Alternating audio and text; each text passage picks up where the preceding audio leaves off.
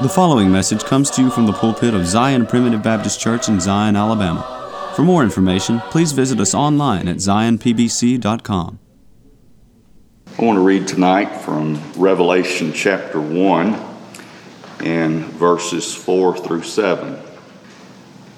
John to the seven churches which are in Asia, grace be unto you and peace from him which is, and which was, and which is to come, and from the seven spirits which are before his throne, and from Jesus Christ, who is the faithful witness, and the first begotten of the dead, and the prince of the kings of the earth. Unto him that loved us and washed us from our sins in his own blood, and hath made us kings and priests unto God and his Father.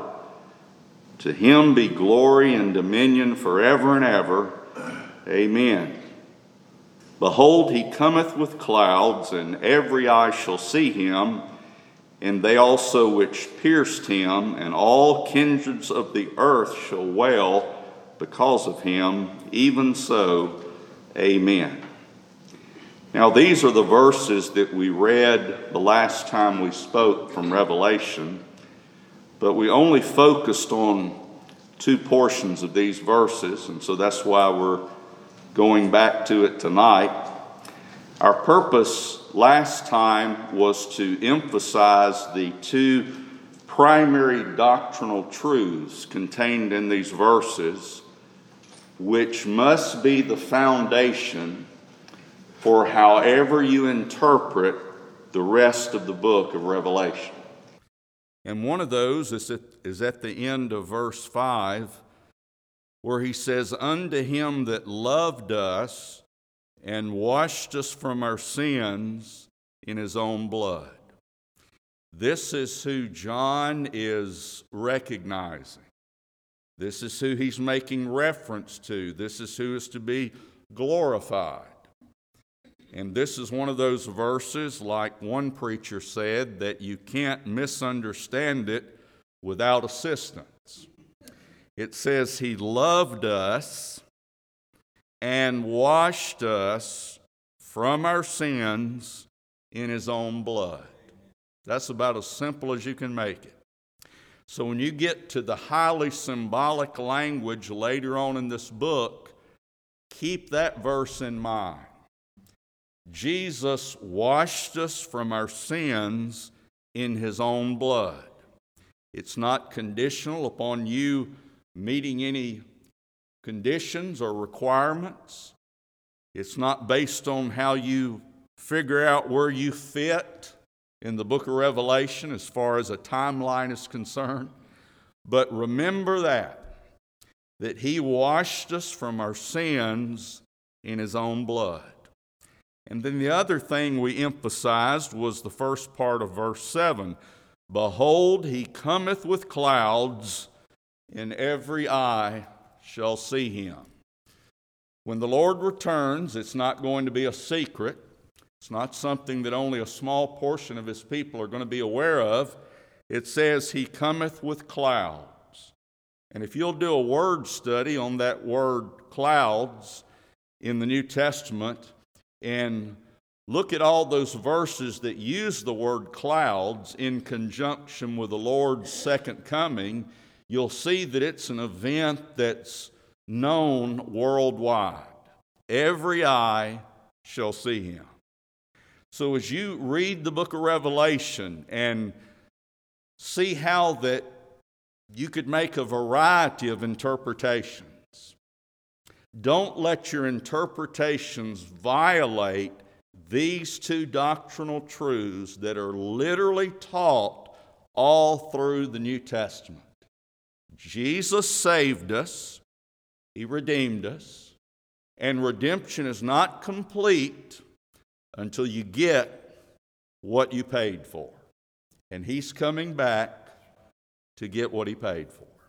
So let's now begin in verse 4 and look at the other parts of these verses, but I just wanted to wanted to emphasize those two important points. John to the seven churches which are in Asia. Now, this would be what we know today as uh, modern day Turkey, but this is the particular region under consideration. John to the seven churches which are in Asia. Now, there were seven literal churches that he will address in the next couple of chapters. But the word seven is also significant in that it ordinarily means that which is complete. It's the number of completion. And so I believe we can at least gain from that that these are messages that can apply to the Lord's churches throughout time. I believe these are uh, some complete messages that are not only uh, relevant then, but they're relevant now, and we can gain uh, a wide understanding of how the Lord works with His churches. John to the seven churches which are in Asia. Now, notice this Grace be unto you and peace from Him which is, and which was, and which is to come. Now, I want you to notice there, he says, Grace be unto you and peace. That expression, and sometimes it may incorporate the word mercy, but that general expect, expression, grace and peace, is used in the introduction of all of the Apostle Paul's epistles. Now, the book of Hebrews doesn't, in and of itself, state who the author is, and we don't find the expression there, and it's not my purpose to debate who wrote the book of Hebrews. But in all of those epistles that identify that Paul is the author, you'll find them introduced in this way grace and peace, or grace, mercy, and peace. Both of Peter's epistles begin with a uh, a phrase similar to this, and here we have it in the last book of the Bible. Now, you know, when we're talking to each other, we'll often use introductory phrases, and they really don't have meaning to them. It's just a routine practice. Like when you ask someone, Well, hey, how are you doing? We really don't mean a lot by it, it's just a way to start the conversation there are some people you don't want to ask that because they'll spend a lot of time telling you how they're doing, and it's usually not how good they're doing. One of the things that I began practicing as a preacher when, uh, when I was pastoring churches, when I would call members, I wouldn't ask them how they're doing, I would ask them what they're doing. And you'll get real answers usually. You know, if you call people and ask them how they're doing, they'll usually say fine, regardless of the situation. But the point I'm trying to get across to you as the inspired Word of God is never just routine without any meaning. And so while you might receive a letter from someone that says, I hope all is well with your family, and you may just read over that part of it because that's really not what their intentions are in writing you. They usually have something more specific. Yet this is God's inspired word, and I don't want us to overlook this as just an introductory greeting. Furthermore, we as primitive Baptists may tend to overlook it more than others because we ordinarily think of grace as it relates to our salvation, and it certainly does. We believe salvation's by grace, period. But that's not the only way the word grace is used in the Bible. You know, when, when the Bible talks about being filled with the Spirit, when the Bible talks about laying hold on eternal life, there are many ways the Bible will make reference to God's grace or God's Spirit in how that we are under its influence in our lives. And that influence may vary based on how we're behaving ourselves. You know, if you're living in willful sin, you're not going to feel the Spirit in a good way. You might feel it in a bad way. So our behavior can affect the manifest presence of the Spirit in our life. So the idea here is the writer expressing his will that you would experience the influence of the Spirit of God. Grace be unto you, and notice what the consequence is grace be unto you and peace. Now, since this is used, as I've already referenced, at least 16 times in the New Testament, I want us to really remember this.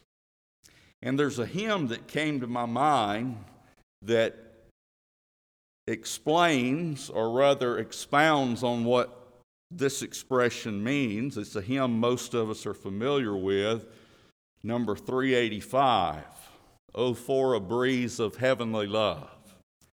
Now, this hymn verbalizes that idea grace be unto you in peace, but it's coming from the perspective of the person who desires to receive grace and peace. Notice this hymn, and by the way, the man that wrote this hymn was the, uh, we might say, the second man that was responsible for publishing the, uh, the Sacred Harp hymnal. And this man, uh, E.J. King, died at age 23. He was the mayor of, I believe it was Hamilton, Georgia, some small town in Georgia. He was the county clerk. And so, evidently, though he died when he was 23, he was very involved. But notice what he says Oh, for a breeze of heavenly love to waft my soul away to that celestial world above where pleasures ne'er decay. Eternal Spirit, deign to be my pilot here below, to steer through life's tempestuous seas where stormy winds do blow. I need the influence of thy grace to speed me on my way, lest I should loiter in my race or turn my feet astray. Are not thy mercies sovereign still, and thou a faithful God? Wilt thou not grant me warmer zeal to run the heavenly road? From rocks of pride on either side, or on either hand, from quicksands of despair, O guide me safe on Canaan's land through every latent snare. Anchor me in that port above on that celestial shore where dashing billows never move, where tempests never roar. Now, he's not speaking particularly about going to heaven. He's speaking about his desire for heaven's influence on his life here. And that's the thing I long for the most. Isn't that true with you? I'm, uh, I'm not happy without the influence of the Spirit in my life. Oh, for a breeze of heavenly love. That's the idea here. He says, Grace unto you and peace from him which is, and which was, and which is to come. Now, this is not the only place that that terminology is used. Where he refers to God as existing now, existing in the past, and existing in the future. As a matter of fact, it's used just a little later in this chapter. And so, as you think about this book and who it was written to, it was written to churches that were going through persecution. And surely that's one of the things that needs to be emphasized that God is eternal. And notice several scriptures I want to turn to, although this is primarily referring in this context to God the Father, we can certainly apply it to God the Father, God the Son, and God the Holy Ghost. One of my favorite verses about God being eternal is in Psalms uh, 90 and verse 10. And it's uh, a verse 2, I believe. And it's interesting that this is a psalm that addresses the brevity of our life. Look at Psalm 90, verse 10. The days of our years are threescore years and ten, and if by reason of strength they be fourscore, yet is their strength labor and sorrow. You may live beyond 70 or 80, but the essence of your strength will eventually become labor and sorrow. He's not speaking here necessarily of emotional sorrow, but just the difficulty and the discouragement that you may face just physically getting around. But in contrast, look in Psalm 90, verse 2 Before the mountains were brought forth, or ever thou hadst formed the earth and the world, even from everlasting to everlasting, thou art God. Did you notice it uses the present tense regardless of where you are in eternity past or eternity future? You go back to the Garden Eden, Garden of Eden, and in eternity past. Or if you go into the future, past the end of this world, regardless of where you are or regardless of what point of that timeline from which you consider God, that He's present. Thou art God. The same is said of Jesus. Look at Hebrews chapter 13 and uh, verse 8. Jesus Christ, the same, yesterday and today and forever. That's something we ought to long for in our country today. Jesus Christ, the same. There's so much change in our world. There's so much of this so called relative morals. There's people that'll say, well, this may not be your truth, but this is my truth. That's a self contradiction, isn't it? This says Jesus is the same yesterday and today and forever. Look at Hebrews chapter 9, verse 12.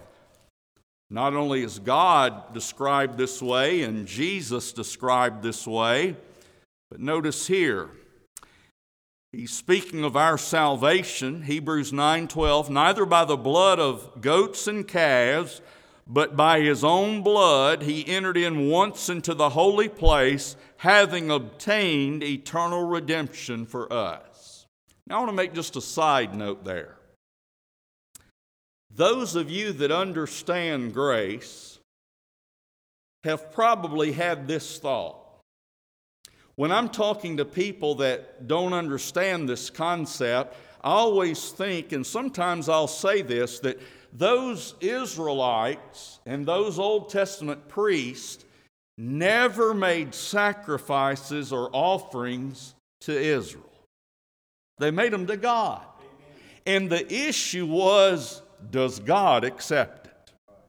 Well, notice here it says, uh, neither by the blood of goats and calves, but by his own blood, speaking of Jesus, he entered in once into the holy place. You know, those priests entered there once yearly not with their own, with, with blood for the sacrifice. Uh, uh, they made that sacrifice yearly there in the temple, but here it's using that in a symbolic way, re- referring to what Jesus did on the cross by his own blood. He entered once into the holy place, having obtained, past tense, having obtained eternal redemption for us. He washed us from our sins in His own blood. For if the blood of bulls and of goats and the ashes of an heifer sprinkling the unclean sanctifieth to the purifying of the flesh, how much more shall the blood of Christ, who through the eternal Spirit offered himself without spot to God, purge your conscience from dead works to serve the living God. Jesus made his offering through the eternal, capital S, Spirit. God's eternal, Jesus is eternal, the Spirit's eternal. They're all the same yesterday and today and forever. And that's one of the things that we need to know and realize when we're going through hardship, when we're being threatened by the authorities or when we're being persecuted. That's what the Lord inspired John to express to these seven churches. He says, I'm writing to you from Him which is, and which was, and which is to come. I'm writing you in the authority and in the name of the eternal God.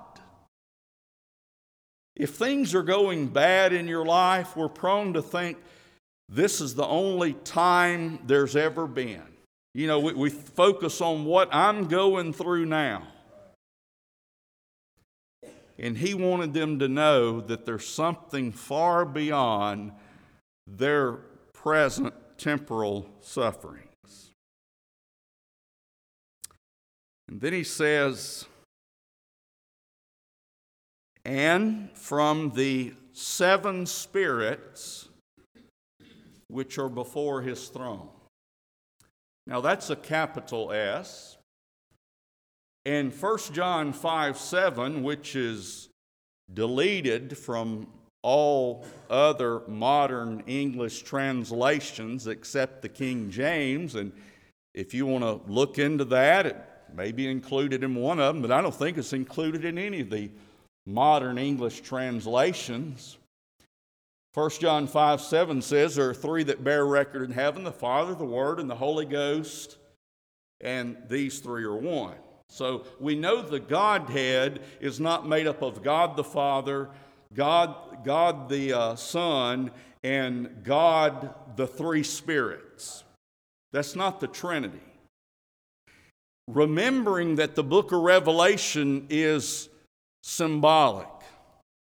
You know, even when he begins to address the churches, which we would think, well, he, he, this is not the difficult spiritual, uh, uh, sim- symbolic part. This is just him writing to the churches. Well, even then, he refers to these churches uh, and, and, and, he refers to the angels as the seven stars, and he refers to the churches as the seven candlesticks. So he's already incorporating language to represent things.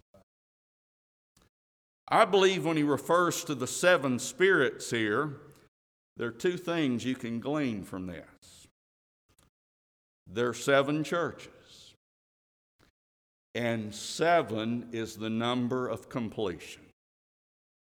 I don't believe he's saying that, oh, everything else in the Bible that says there are three that bear record in heaven, that that's all wrong, that actually there's seven spirits that make up the third person of the Godhead. That's not what he's saying. He's saying as in the same way, notice the emphasis, in the same way that God is eternal, Jesus is eternal, and the Spirit is eternal, in the same way, the Spirit, which is God's ministry to the church in this world, is sufficient and complete for all seven churches, and He can provide to each church everything they need. And again, this is a time when they needed to understand that. We need to understand that today. The Spirit's not limited. Seven spirits which are before His throne. And from Jesus Christ, who is the faithful witness. In other words, whatever Jesus says is true. When you go read in John chapter 6, that's a long chapter. I believe there's around 70 verses. But in John chapter 6, that's where Jesus says things like this I came not to do mine own will, but the will of him that sent me. There's a lot of statements where Jesus emphasizes that I am witnessing God, I'm, I'm a witness for God. I and my Father are one. That's what Jesus is.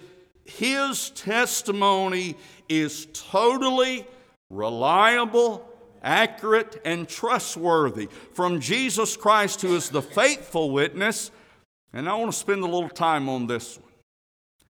You know, I figure if I have trouble understanding things, and, you know, I, I wasn't that smart in school, so if I have trouble understanding things, I'm just going to assume maybe you have some trouble with it. Maybe you already get it. But I always had problems with this expression here. Notice he says, uh, from Jesus Christ, who is the faithful witness and the first begotten of the dead. What does that mean? There are several places we can illustrate this. Jesus is the first begotten of the dead. Sometimes you'll see the word firstborn. One place he's referred to as the first fruits. But look first at Colossians chapter 1. Colossians chapter 1 and verse 14.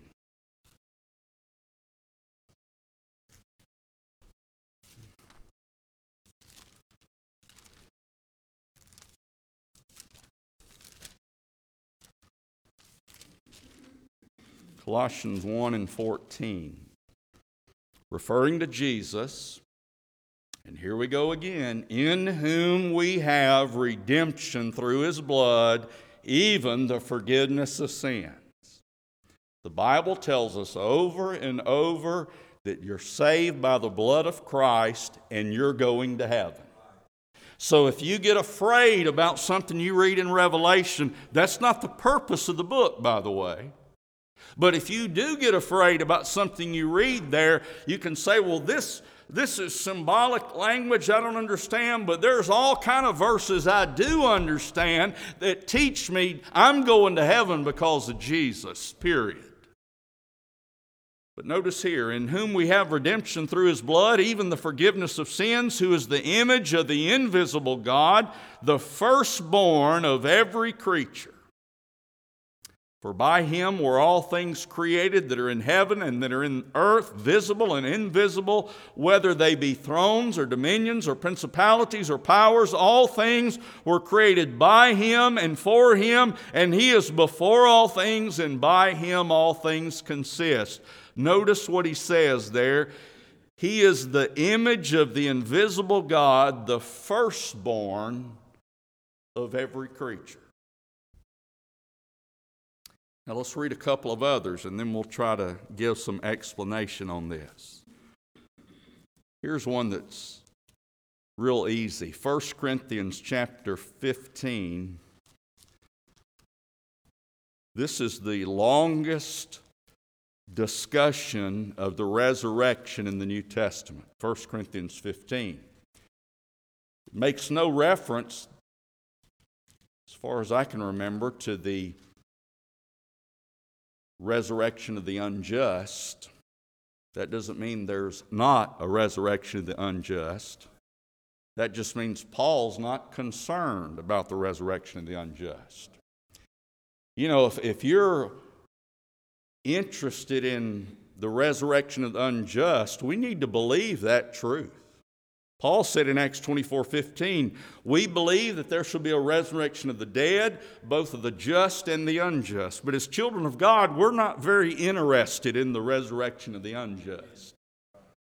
Well, here in 1 Corinthians 15, notice in verse 20, he's speaking of the resurrection. He says, Now is Christ risen from the dead and become the firstfruits of them that slept. He is the prominent, he is the at the forefront, he's the most important. Without him, there would be no more fruits in the sense of this verse. Paul discusses that in detail. You go back and read the first portion of 1 Corinthians 15. And he goes, he makes great emphasis to the fact that if Christ be not raised, we're yet in our sins. Our preaching's vain, and your faith is vain, and even those of your relatives, putting this in my words, even those of your relatives that have died are perished. They're ruined.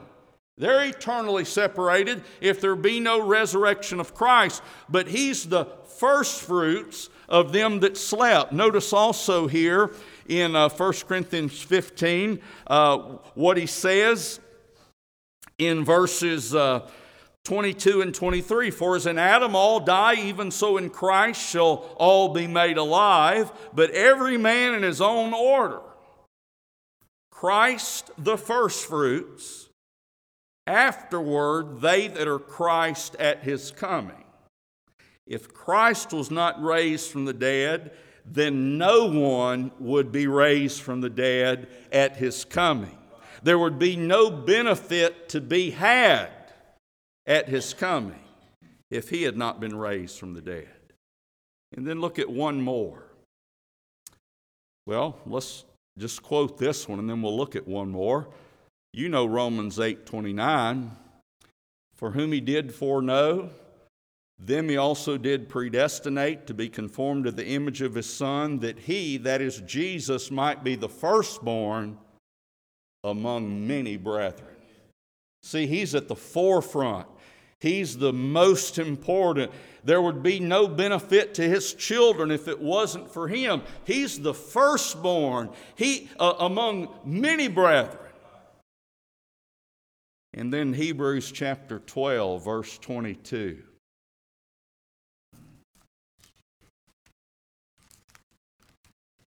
Hebrews chapter 12, verse 22. Listen to this. I really like these verses. But ye are come unto Mount Zion, and unto the living God, the heavenly Jerusalem, and to an innumerable company of angels, to the general assembly and church of the firstborn. This is not the local church here. Usually, the word church in the Bible is referring to the local church, but here's one of those few places that it's not, because this is the church of the firstborn, the general assembly, which are written in heaven, and to God, the judge of all. And what do we come to here in this church? He says, In this church, we're come to the spirits of just men made perfect. What's in heaven prior to the resurrection? With regard to those that have already passed from this life. We're come to the spirits of just men made perfect. I realize that there's a sense in which, when we're, in which we're not complete until we're body, soul, and spirit. But the idea here is even before the bodily resurrection, when you die and pass to heaven, sin's not bothering you anymore the spirits of just men made perfect. Think of all the people that we have lost that you know during the pandemic, those that have passed away uh, just from natural causes, all the, the deaths that we know about in this church. You know what they are now? They're not sleeping in the grave, they're the spirits in heaven. They're the spirits of just men made perfect. You know who's one of those just men are? Lot.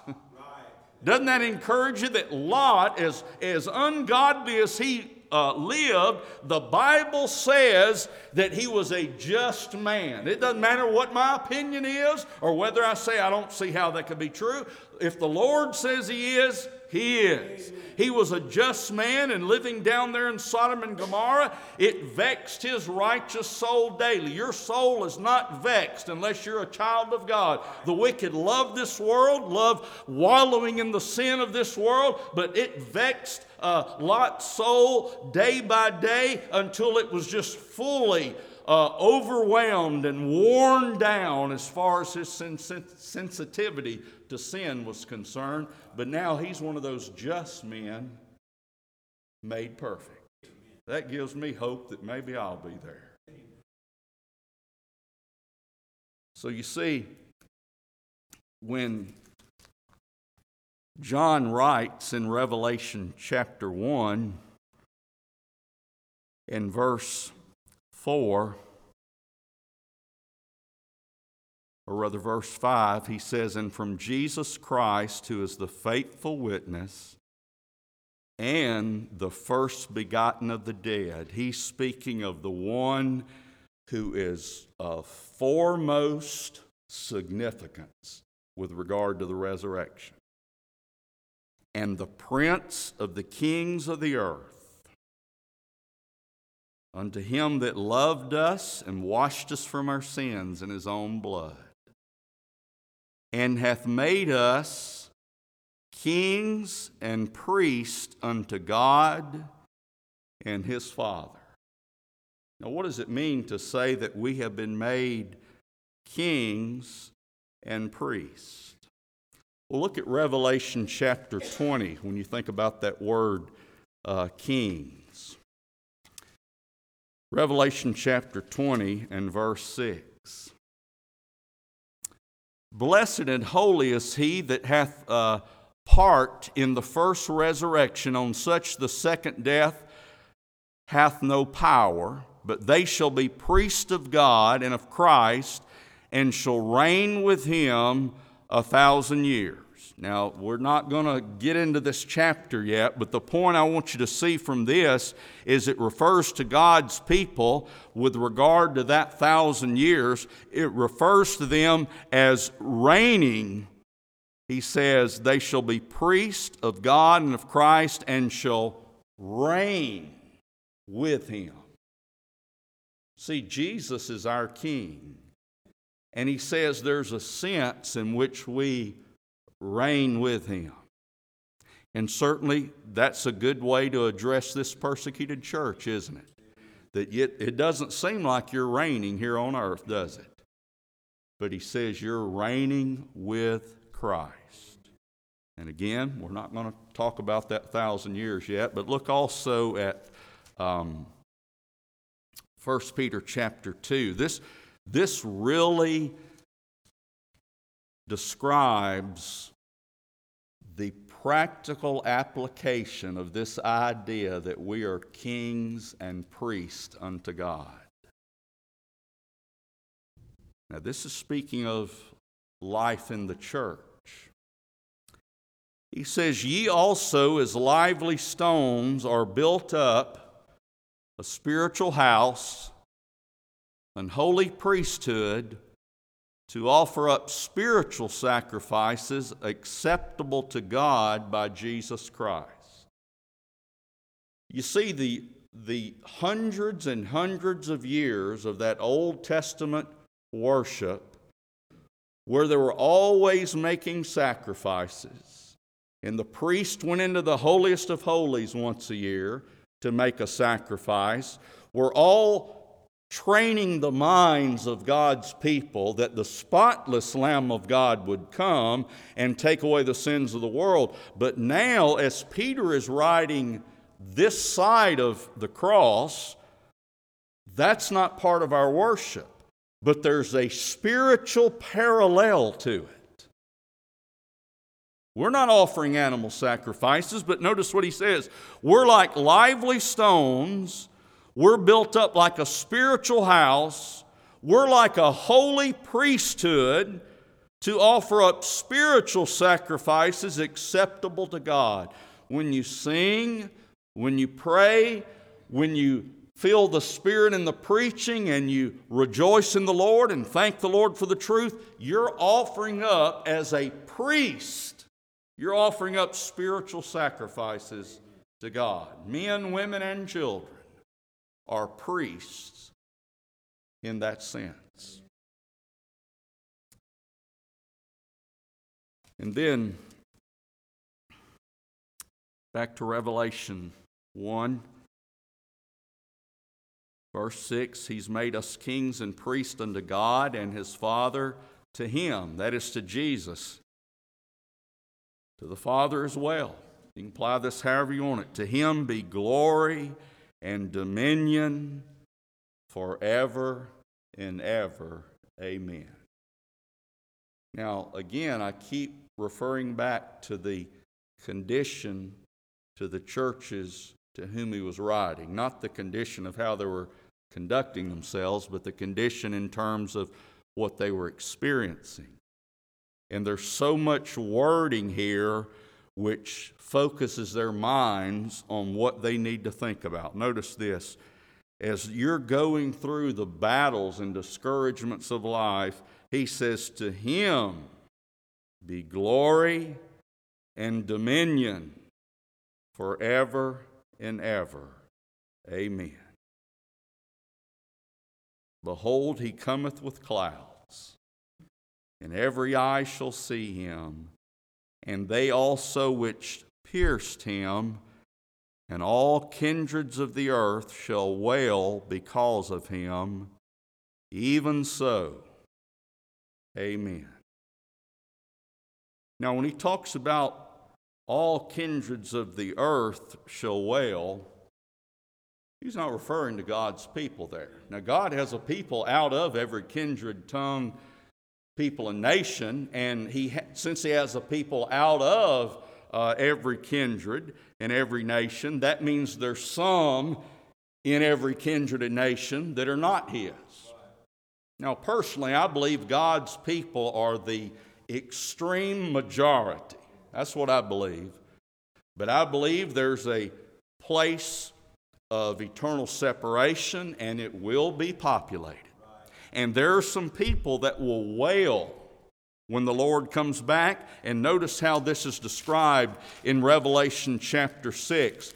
Those that, that mock God now, those that uh, insult God, those that offend you by what they say about God, here's what they're going to say when the Lord comes back. Revelation 6:16. he says, "And said to the mountains and rocks, fall on us, and hide us from the face of him that sitteth on the throne." And from the wrath of the Lamb. Notice that. The wrath of the Lamb for the great day of his wrath is come, and who shall be able to stand? See, God's glorified even by the wicked because they recognize who he is. You remember that wild Gadarene? You remember what those demons, those devils said to Jesus when they saw him?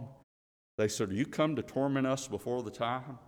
We know you're coming. I heard a man say one time that the devil knows more truth than some preachers.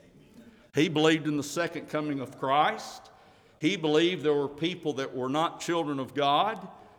And he, the devil, his angels, his, I think they're there called devils, uh, say to him, when they see the Lord, what's, what's on their mind? What do they connect with God? They see God here on earth and they say, is it already time for you to come torment us? We thought that was way off. You know, that's the way the wicked think. They put far off the day of judgment. And, you know, you, whenever you see people, I think of this a lot on the, in national politics. When you see senators or representatives that are in their 80s late 80s, some of them, and they're still promoting such ungodly policies, and that's all there is to their life. There are people that think that way, that this is all there is and all that matters, but like these devils, you know, they said, Are you come already? They didn't want to face that we do not rejoice in the punishment of the wicked. You know, sometimes I try to think about that. Punishment that never, ever, ever ends. When you think it, you know, think about how much time has passed, there's still just as much ahead. When you realize the wrath of God, you can feel sorry for the most evil, reprobate, wicked man or woman there ever has been.